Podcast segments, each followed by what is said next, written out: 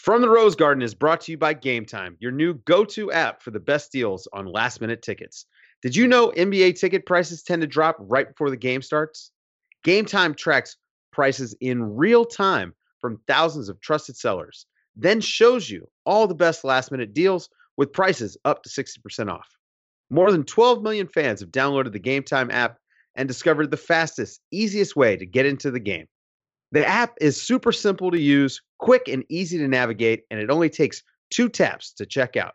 So head to the App Store or Play Store and download Game Time and score awesome deals on last minute tickets.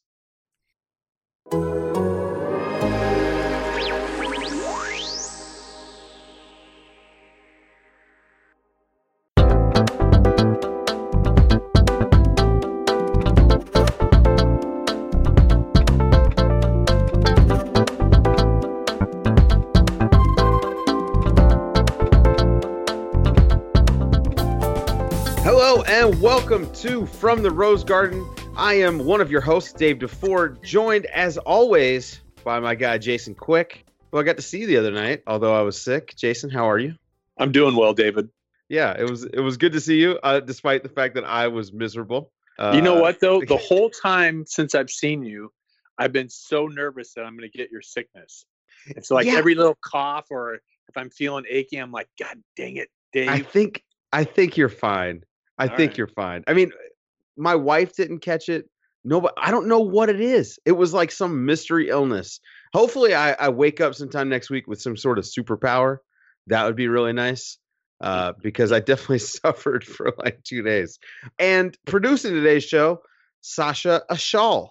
All right. So today's episode, kind of a special episode. We're going to try to do these on a regular basis. We uh, took questions on Twitter. So a little uh, Jason Quick Q&A is going to happen today. A few of these questions are actually like career questions, which I think is is really interesting. I want to start with one of those.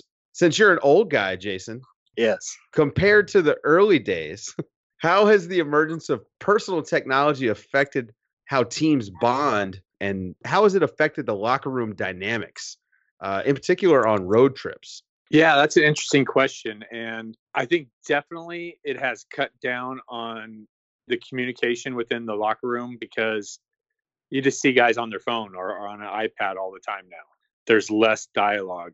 I remember those teams in the mid 2000s with Brandon Roy and Lamarcus Aldridge, Travis Outlaw. Those guys would hang pregame in the locker room and just riff and talk about what movie they've seen, uh, what girl they were dating, the game last night, and it was really cool to kind of sit in there. And they they kind of allowed me in that circle, and it was neat to hear them interact like that. They just seemed like a, a bunch of high school kids on a bus going to a game. I don't know if they would have that now because of all the technology. And also, you know, the first teams that I covered, the Rasheed Wallace, Scottie Pippen, Dale Davis, Shawn Kemp, that was a much older group. And it was, you know, 1998, 1999, 2000. And there certainly wasn't social media like it is today. But those guys were a little more to themselves and a little more, uh, I don't know, just older. But that's not to say that this group now with Dame and CJ and, and the rest of the guys that they don't interact. They do. But it's, you know, you come in after the game and everyone's checking their phone, looking at highlights, checking their messages. There's probably about a 10 or 15 minute window where those guys kind of decompress by checking in with family and looking at what people are saying about them and then they kind of start interacting a little bit so i think it's cut down a little bit but uh, i still think these guys are able to chat with each other So kind of like life for everybody else. probably yeah uh, right? Yeah, I, I bet these guys are are sitting on the plane watching Netflix on their own instead of watching movies. you know i i think the team actually has a lot of interaction on the plane a lot of the guys watched the game film that they just played and Right. i know in particular damian lillard is is kind of well known for summoning guys up to his seat and saying let's go over this let's how can i get you more involved in a game he famously did that with maurice harkless a couple years ago when maurice was kind of scuffling and feeling kind of lost in the system and, and dame did that uh, and I, I still think he does that with with other players now. Uh, that question was from PDX Tim which I guess is a South Park uh, tribute of some sort. From at Birdie 19th Hole, who are your favorite all time players to interview? I'll, I'll limit you to three because I'm sure you could probably name like 10 that you really loved. But but who are your three favorite players to interview? And then please give me good stories. Yeah, I think there's a pretty clear cut three. And for a while, number one was Brandon Roy. Uh, we just had a great chemistry together because he understood the way I like to report. You know, I like to get the details of the scene, what he was wearing, what the weather was like, people's reactions. We kind of he he just knew what I wanted, and so he would expound on that, and it it was really fun and it, he was really open, and it made covering that team, uh, that era, a lot of fun. But I got to say right now that my favorite is Dame, and and it's weird because Dame and I have a weird relationship where I'm not so sure that he necessarily likes me, which is fine, but I know he respects me and he he gives me great stuff. It, it's just it's it's such a solid professional relationship. He is so enlightening and he is so thoughtful to any question you give him. And and another thing uh, is he is so accommodating. And the best thing about him is when a national, big time national writer comes in, he treats all of us locals better than the big time national guys. You see, in all my years covering, anytime a big national guy would come in, you know, they would kind of ignore us and give all their attention to the national guy. And Dame always takes care of the local guys first. I, I just think that's really cool. He, he's incredibly loyal to all of us who cover the Blazers. And I, I think that's very reflective of, of his character. But the first guy who I really got close to and who really helped me uh, as a young pup in, in, covering and how to cover a team was Damon Stoudemire. I remember when I when I first started covering the NBA, you know, I was coming from col- covering college hoops and college football and high school sports, and every game me- meant so much in that. So I was covering every Blazer game like it was Game Seven of the NBA Finals, and he pulled me aside and said, "Dude, you're going to wear guys out making a big deal about every game, and uh, it, it's not going to fly in here." And so it was, it was little stuff like that and he kind of taught me the game and it taught me about a pro's mindset and, and how you handle things and how their bodies would react at certain times. And then also, I, I will always remember this. As we were kind of developing this rapport, I asked him, Give me some advice. How, how can I be better at my job? And he said, Man, you know what? The number one thing you can do is have good breath. Man, a lot of you guys come in our locker room and you just have bad breath and that bugs us. It's the so, coffee. Yeah, exactly. And so I've always made it a habit to have gum in my work bag. Got to, always, man. And when I when I go to the post game locker room uh, after a game, I plop in some gum, just because I don't want to be, you know, knocking some guy out with my uh, with my bad breath. So I'll always remember that, and I always thought that was so funny of Damon to say that. It was especially important for me at the time because when I first broke in, I was a heavy chewer of Copenhagen tobacco. Wow. And it was kind of a crutch for me. I couldn't write unless I had a dip in. And uh, so I was always dipping.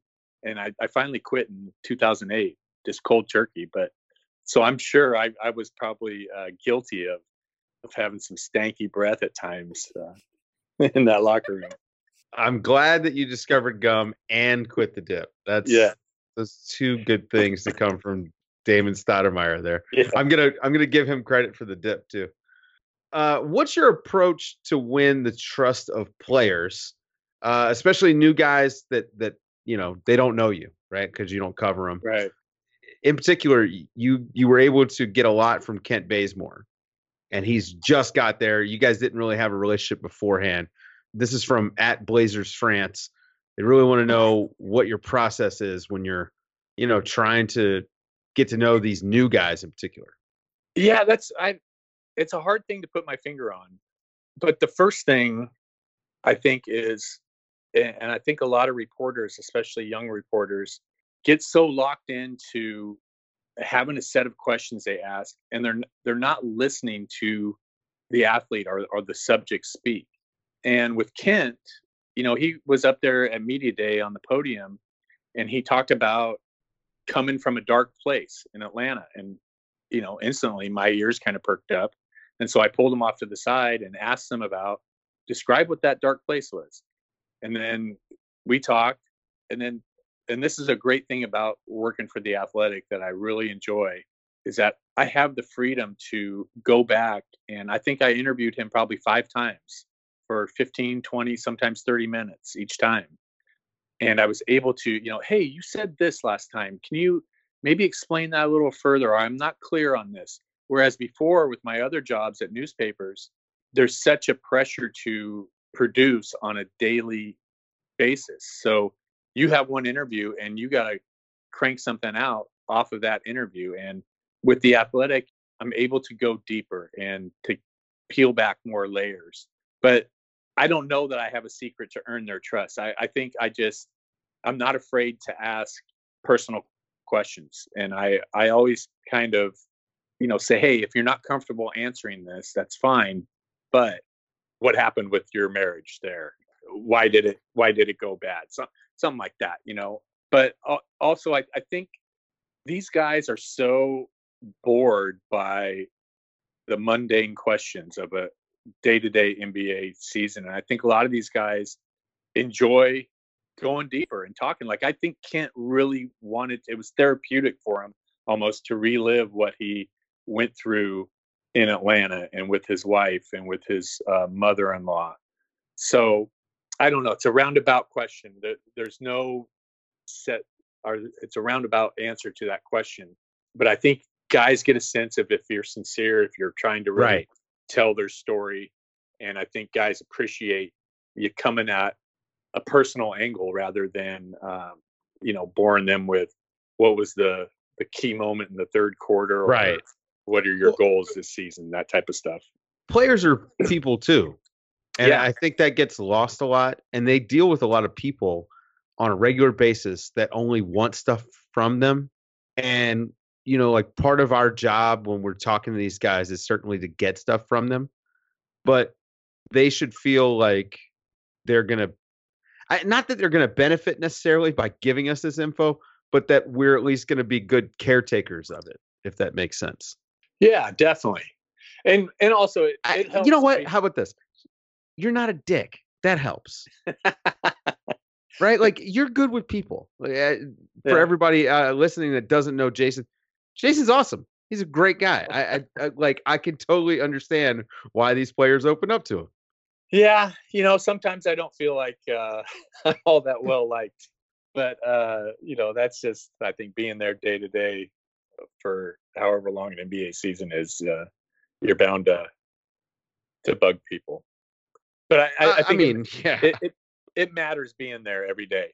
I, sure. I think there's an inherent trust on that, and then also I think once guys, even though they say they don't read, they know if you're killing them or if you're being shady or whatever, and uh, I think they develop a, a trust once they know that okay, you're not an asshole, you know.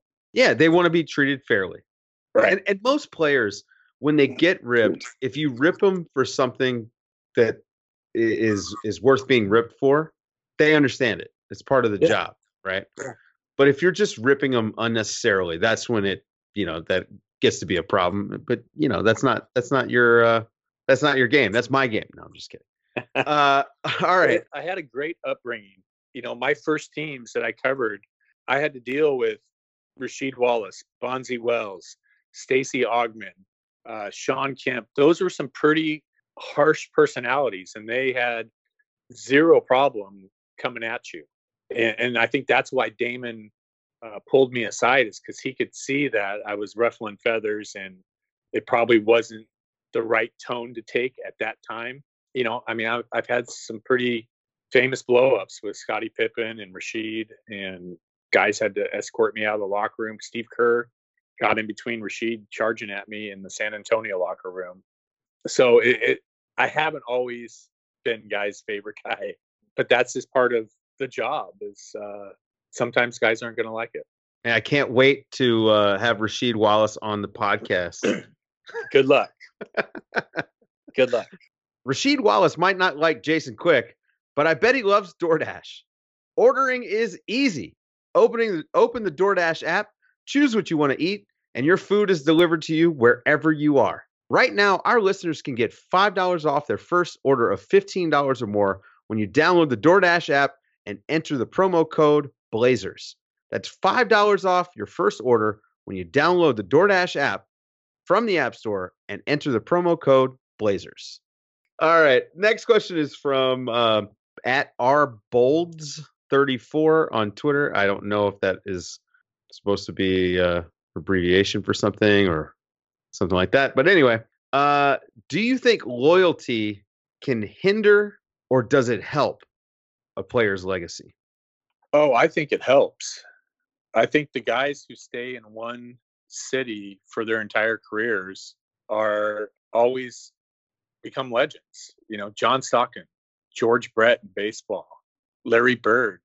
Those guys uh, become iconic to that that team and that community. So I assume he's making a veiled reference at, at Damian Lillard, and I think probably, I think Dame is is certainly on track to become the greatest trailblazer of all time.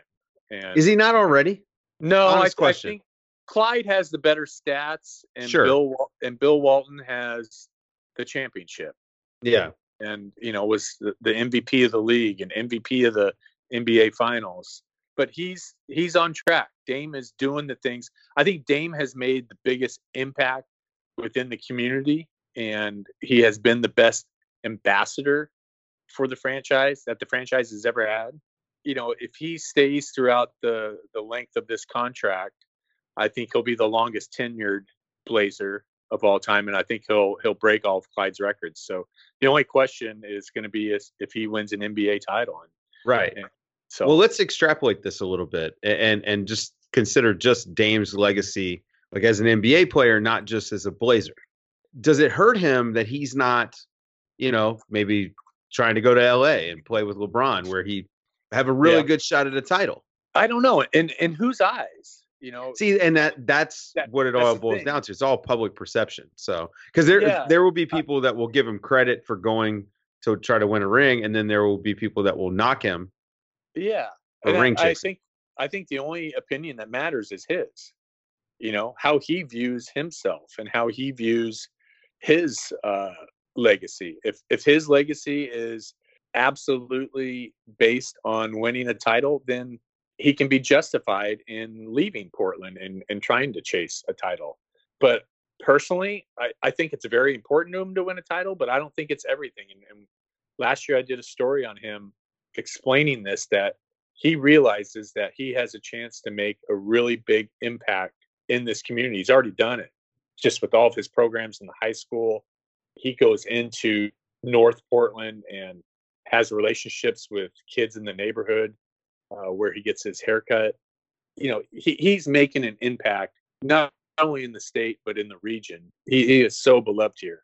So, and I think he realizes that, and that that is on par, if not more important to him than than winning a championship. And and winning a championship is very very important. It's it's his it's his drive, but he yeah. realizes that life is bigger than basketball. Uh, we've got a good follow up question. Just happened to work out this way from at Northwest Jeff. Can Damian Lillard be the best player on a championship team? Well, I happen to think so. You know, I, I think yeah. he's like a top 10, top 12 player. And I think definitely could be the best player on a championship team. Yeah, there's no question. I, I think he is one of the elite players right now in the entire NBA. As we've seen in this first five games of this NBA season, there's not many players who are better in the clutch than Damian Lillard. I mean, he has carried this team in the fourth quarter this season. Uh, you know, obviously he had 18 in that game uh, that you watched in San Antonio. Nearly sent it to overtime with that last shot. You know, last night he hit three threes in the fourth quarter. This year in the fourth quarter, he's shooting 58% from the field and averaging 12 and a half points in the quarter, averaging. I, I said last night that they need to just eh, they need to have a Lillard fourth quarter alert on the yeah. League Pass app. And and it's amazing. Well, you saw it, Dave. I mean, in the San Antonio game, he was three of 19 yeah. in the fourth quarter, and then boom, he goes off. Last night in Oklahoma City, I, I think he was four of 15. And then boom, when the game's on the line, three consecutive threes. And it, it's just game changing. I mean, he he wills that team to victories, and he has done it year after year after year. So I, I'm incredibly biased because I'm lucky enough to watch him every day or every game, and there's not not much that he that he could do that would surprise me because I, I've seen him do so many great things. So yes, he can be the best player on a championship team, no question. Yeah, I think that for sure that's that's a definite yes. Now the the question is, can they just get more help? Feels like they're a little snake bitten with the injuries. I mean, obviously Nurkic last year and now Zach Collins this year, who started well, out so well. I think they can be set up to improve this offseason. They they could have as much as 18 to 20 million dollars in free agency and they'll have Nurkic coming back theoretically at you know full health next year. So that's a pretty good trio to start with. Dame, CJ, and Nurk. And then, you know, you're talking about Zach Collins as a up and coming young guy, Anthony Simons as a up and coming young guy. If they can spend that 18 to 20 and get a really nice wing or another nice big, then I think you, you know, you can put them in that conversation. Yeah, I mean, it, ba- Bazemore and Hood have been pretty good early on in the season for them. Yeah, you know, maybe those are guys that'll take discounts to come back to keep playing with Dame. You know, you build continuity that way. I, you know, this is how good teams compete for titles. You know, like not everyone can go out and get a Kevin Durant.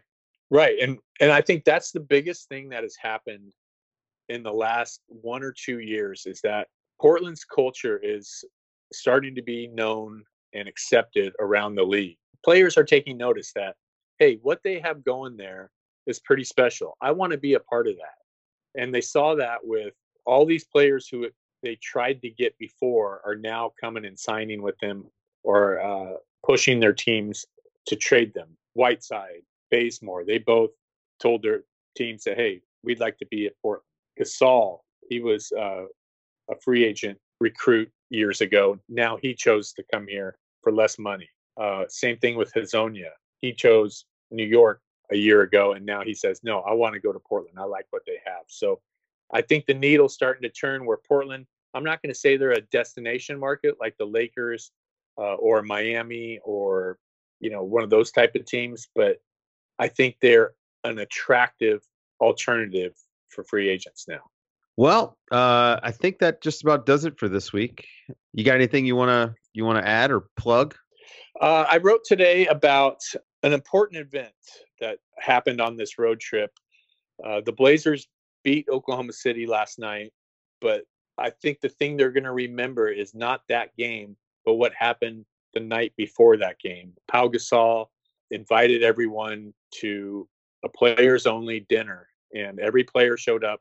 They went to a steakhouse in Oklahoma City, and Pau wanted everyone to, because there's six new players on this team, he wanted everyone to to get to know each other and hang out with each other more off the court and start developing those bonds. And boy, I talked to just about every guy in the team, and and they were all raved about what a great time they had, how they learned new things about uh, their teammates, and how they gained a certain level of respect for the the journeys that they've taken and, and what they've overcome, and an appreciation of just the people they are. So uh, it, it's in today's athletic I, think you'll enjoy it. There's some funny parts with Hassan Whiteside kind of trying to convince people of a that he has hops by showing a, a picture that that looks doctored. Uh, and Hassan was kind enough to uh, text me the picture, and uh, we published it so you can see for yourself if the picture's doctored or not. But uh, that's perfect.